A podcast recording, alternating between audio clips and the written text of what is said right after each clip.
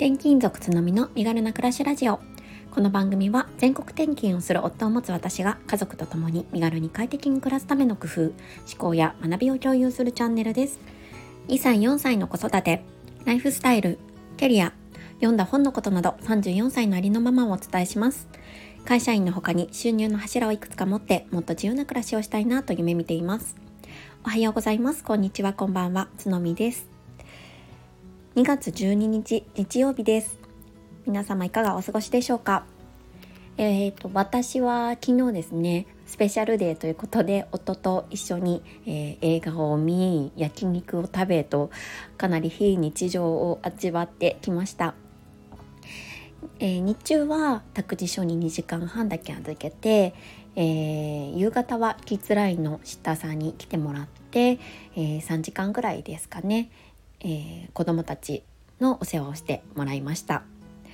ぱりこういう時間を持つのってすごくこう日常に潤いが出てきますし今回はですねあの誕生日のお祝いっていうことだったのでかなりスペシャルな感じにしてもいいかなと思ってやりたいことをちょっと詰め込んでみた感じです。で夫とも、えー、焼肉を食べながらゆっくり日常のことであったりとか仕事のこと今思ってることとか、うん、これからやりたいこととかそんなこともですね話してすごい、うん、いい時間になったかなと思います。やっぱり子供が一緒にいるとどうしてもこう子供中心の会話になってしまったりとか特にあの4歳長女はもうかなり喋るので結構私が喋りたいみたいな感じで、えー、どんどん会話の中心になっていってしまうんで、まあ、それはそれで楽しいんですけれどこうなかなかこう夫婦のコミュニケーションっていうのをしっかりとる時間っていうのが取れないのでこういうふうに、まあ、ちょっとお金はかかっちゃいますけれども定期的に取るのってやっぱりいいなって思いました。そうですね私たちは、まあ、ちょっとこの、えー、お金かかっちゃうけどって言ったんですけど、まあ、ここのお金の部分については実は別であの何ですかねあの貯めてるというかこうまあ、託児費みたいな感じで何かあった時のために子どもたちにお世話をしていただけるシッターさん代みたいなところで別でちょっとあの、うん、そうですね貯蓄をしていたりします。なので、まあ、ちょっとそういう時ここぞという時に使う感じであの使えているので、まあ、よ良いの良いのかなというか私たちはあのそういった形でやっていて、うん、結構これはいい方法だなって思ってるのでもし何かちょっと,、えーとうん放送でもですねちょっとお金の部分とかでもちょっとお伝えできるところがあったらいいなって思ってます。そうそうあの一応実はあの夫婦ともにあの金融機関であの勤めていたってこともあって一応ファイナンシャルプランナーの 資格は持っているんですけどそうですねまあだからといってすごいがっちりがっちりあのいろいろやってるってわけではないんですがこうゆるっとですねこう心地よく暮らすための、えー、お金っていうお金のこうやりくりっていうのもちょっと日々考えていたりするのでそういったところも、まあ、今度シェアできたらなってそんな風に思いました。はい えー、前置きが長くなってしまったんですが今日はですね、えーと、風邪をひかないための、えー、工夫3選っていうことでお話をさせていただきたいなって思います。よろしければお付き合いください。えーとそうあの結構寒暖差が激しくなってきたかなと思っていて、えー、これから春に向かって三寒四温って呼ばれる、まあ、気候に入ってくるのかなと思います。3日寒くて4日暖かい日みたいな感じのを繰り返して春になっていくっていうような気候を表してると思うんですけれど、まあ、こういう気候の時ってやっぱりどうしても風邪をひきやすくなりますよね。で私たち家族も、まあ、漏れなくもうすでに 1月から引いていましてそうですねあの子供たちも引いてるし私も熱を出していたりまああの幸いにも普通の風邪だったので、うん、2日ぐらいで、えー、完治はしたんですけれどもやっぱりなるべく風邪というのは引きたくないっていうのがどなたもあの誰誰しもが思うことかなって思ってます。でまあそういうことで、まあ、ちょっと私がですね、まあ、ここ最近というか特にもうちょっと絶対もう風邪はひきたくないってすごい強く思ってましてやっぱり2人子育てしてもう仕事もしていてで家事もしないといけないってなるともう自分が風邪ひいちゃうともう何も回らなくなっちゃうんですよね。皆さんそうだと思うんですけど。ただ何ですかね30代まあ、今34歳なんですけれどもに入ってで子供2人目を産んでからこうすごい風邪がひきやすくなってしまったんです私。なんで、まあ、ちょっとこう戦略的にというかしっかり何かこう考えてこう風邪のひきやすいあの時期っていうのは取り入れていかないとこうちょっとこう気候変動とかにも対応できてない対応できないんじゃないかなって思っているのでこういろいろ取り入れている感じです。はい、で結論から、えー、言うと3つっていうのは、えー、1つ目ジャラハニー2つ目北海道3つ目スギルハーブティーで水分補給っていうことをしています。えー、1個ずつ説明していきますね。えーとまあ、もちろんこの前提としてもちろん、えー、良質な睡眠と、まあ、適度な運動それからバランスの取れた食事っていうのは、まあ、前提としてあるんですけれどもそれ以外ということでお伝えします。で1つ目のジャラハニーというのをこちらご存知ですか？えー、マヌマヌカハニーというのは結構聞いたことある方もいらっしゃると思うんですけど、えー、結構ですね抗菌作用の強い、えー、蜂蜜っていうことでオーストラリアしか取れないオーストラリアにしか生息していないこうジャラの木っていうあの木があるらしいんですがそこの木から取れる蜂蜜みたいなんですね。で、えー、マヌカハニーのように抗菌作用がすごい強くって、えー、非常にですね風邪予防になるっていうことをえっ、ー、とですねこれ、うん、友達から教えてもらったんです。で友達はなんか誰かの YouTube を見て知ったみたいな感じなんかモデルさんかなんかの YouTube を見て知ったって言っていてですごいいいよって教えてくれました。でマヌカハニって結構高いじゃないですか特にその抗菌レベルを表すあの数値が高ければ高いほど結構値段も高くなっていくっていう感じだと思うんですけど、まあ、ジャラハニーはその同じぐらいの抗菌作用もありつつそこまであのマヌカニほど高くないんですね価格が。なので比較的こう手に取りやすくあのこう自分の自分取り入れることができるので結構重宝しております。で私は、まあ、もちろん子どもたちもなんですけれども朝と晩に、えーと、ティースプーン1杯ずつ、まあ、1さじっていうのか1さじずつこれのジャラハニーを舐めています。えーと、もちろんあの蜂蜜っていうのは1歳以下の1歳未満か1歳未満のあの子供というのはあのボツリヌス症とかにあのなってしまうので、えー、ダメっていうことなんですけれども1歳以上であれば蜂蜜も取り入れることができると思うのですごいおすすめです。はい、このジャラハニーは絶対あの家にありますね。で2つ目北海道ってあるんですけど もう結構原始的な方法なんですがこれはまあ私だけですねあのやってます。でこの北海道をあの春北海道使ってるんですけどあの場所春場所っていうのが結構、えー、肝になっていてえっ、ー、とですね風邪予防のツボっていうのが体にあるらしく具体的に言うと肩甲骨の間の上あたり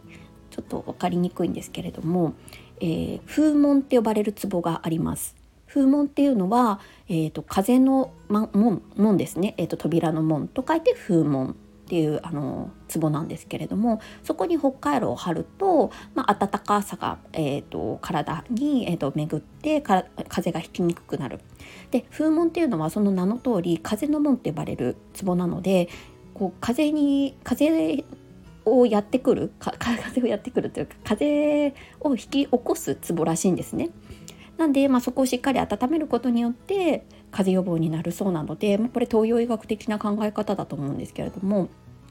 えーと、こちらをやっています。検索すると出てくると思うので場所とか確認しながら北海道貼ってみられることをおすすめしてしたいです。はい、あとはですねこう私ヨガとかやってるのでよく聞くんですけど丹田ですね、えー、おへその下あたりの部分。それから腰。この3つに北海道を張るっていうのが結構軽なって感じなんですけどあの、えこのですねあの冬の間はやっています。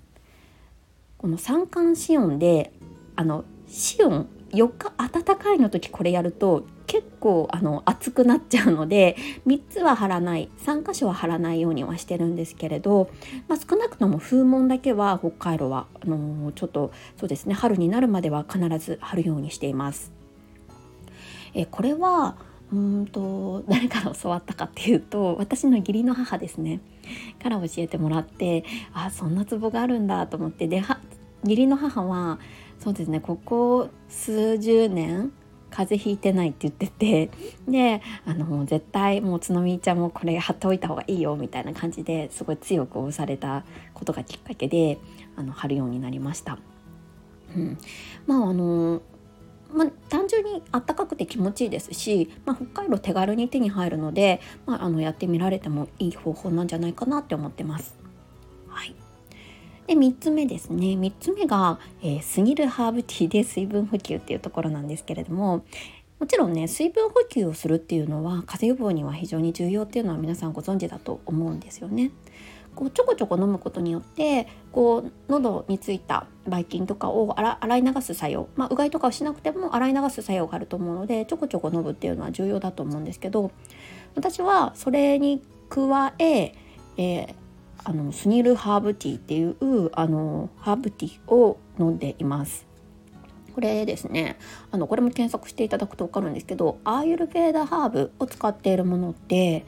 あのそうですね。こうノンカフェインで体にいい、えー、ハーブティーということで結構今うん多分 Voicy 聞かれてる方とかだと知ってらっしゃる方いるんじゃないかなって思いますね。えーと、どなただ結構あの、えーと、文筆家の吉礼さんとかあと小川奈緒さんとかあのそういった方々がこのスニルハーブティーを強くおさ押されていてでそれを見てあ見てというかそれを聞いてあちょっと飲んでみたいなと思って私も興味を持って買い始めました。実はこれ定価がですね6800円となかなかのお値段なんですけどでもずっと買うかどうかためらってたんですね、でもねよく考えたら150杯分なんですよ。150杯分で680円。ということはまあそこまでまあ結構飲めるので、うん、まあ1日3杯飲む。としても、うん、50日持つのでまあまあまああの、うん、そこまであの高いものでもないかなと思って、まあ、毎日飲むし、うん、あの外でカフェとかで飲むって考えたら、まあ、そこまであのうん、うんあの贅沢品ではないかなと思ってしかもま健康にも寄与するものであるんだったら、まあ、ちょっと買ってみようかなと思って始めてみたものです。で私は、えーとですね、このスニルハーブティーのアーユルヴェーダハーブティー、ん、ナンバー16っていうものと出して元気ってものですねとナンバー8汚れのお掃除っていうものをこの2つ組み合わせながら飲んでいます。そうですね結構最初はこのナンバー16出して元気から始められるのをおすすめしているそうですね。うん、結構そのまあもちろんその風邪予防にもいいと思うんですけど美容にもいいらしいです。うん、あの まあこれはあのそのスニルハーブティーのホームページを見ながらあのお伝えしてるんですけれども、まあ、特にこうちょっと外食外食があったりとかする方とかは結構こう知らず知らずのうちに化学物質とかそういった、うん、保存料とか農薬とかっていうのが体に蓄積してしまうらしくって、まあ、もちろんあのスーパーで買って自分で自炊してる方もあの少なからずあると思うんですけどそういうものをこのスニールハーブティーを飲むことで排出してくれると。でそれによって、まあ、体調を、えー、元から改善していくみたいな作用があるそうです。うん、私これはですね今度今年から飲み始めてもう今どれぐらいになるのかな？23ヶ月してるかなと思うんですけど、うん、結構いいと思います。うん、本当にこう体も軽い感じしますし、えー、まあ、1月に風邪はひいてはしまったんですけれども、うん、本当お守りみたいな感じで飲んでるかなって思いますね。でまああともし外出する時とかは、えー、このスニーのハーブティーを、えー、自分のポットに入れて、えー、外出先でも飲めるようにしています。はい、今日はこんなところでしょうか。えっ、ー、とそうですねまとめると、えー、私の風邪対策の3つっていうのはジャラハニーを舐める、えー、北海道を貼る、えー、その北海道を貼る場所っていうのは風門風の門と書いて風門っていう壺に貼るっていうことですね。で最後にスニルハーブティーでちょこちょこ水分補給をするになります。えー、どなたかのお役に立てたらと思ってます。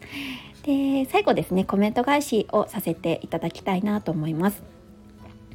えー、そうですね前回の放送第10回情報型の時代に私が発信で伝えられることって何？に、えー、コメントをいただいています。えー、てんてんさんです。つのみさん、マーチームのてんてんです。今回の放送すごく共感しました。タグという表現がとてもわかりやすくていいなと思いました。これからも配信楽しみにしています。ということでいただいております。あ、てんてんさんありがとうございます。マーチーム一緒ですね。で、てんてんさんもあのマーチームの、えーと中でよくコメントをされているので、えー、存じ上げていました。聞いてくださり本当にありがとうございます。こういうふうに、えー、 Voicy からできた輪が広がってコミュニティみたいになっていくのってすごく嬉しいですね。本当いいサードプレイス見つけたなってどなたかがコメントされてたと思うんですけれどもまさにその通りだなと私も思ってます。ちょっとまだまだですね。あ私自身が伝えられることってそんなに多くないんですけれども、えー、本当にちょっとずつ、えー、進化をしていきたいって思うのでその過程も楽しんでいただけたらと思っているのでどうぞこれからもよろしくお願いします。はい、えー、皆さん、まあえー、ここまで聞いてくださりありがとうございました。えー、今日の放送が、え何かしらいいなと思っていただけましたら、あえいいねマークとか押していただけると大変励みになります。これからもよろしくお願いします。それでは良い一日をお過ごしください。それでは。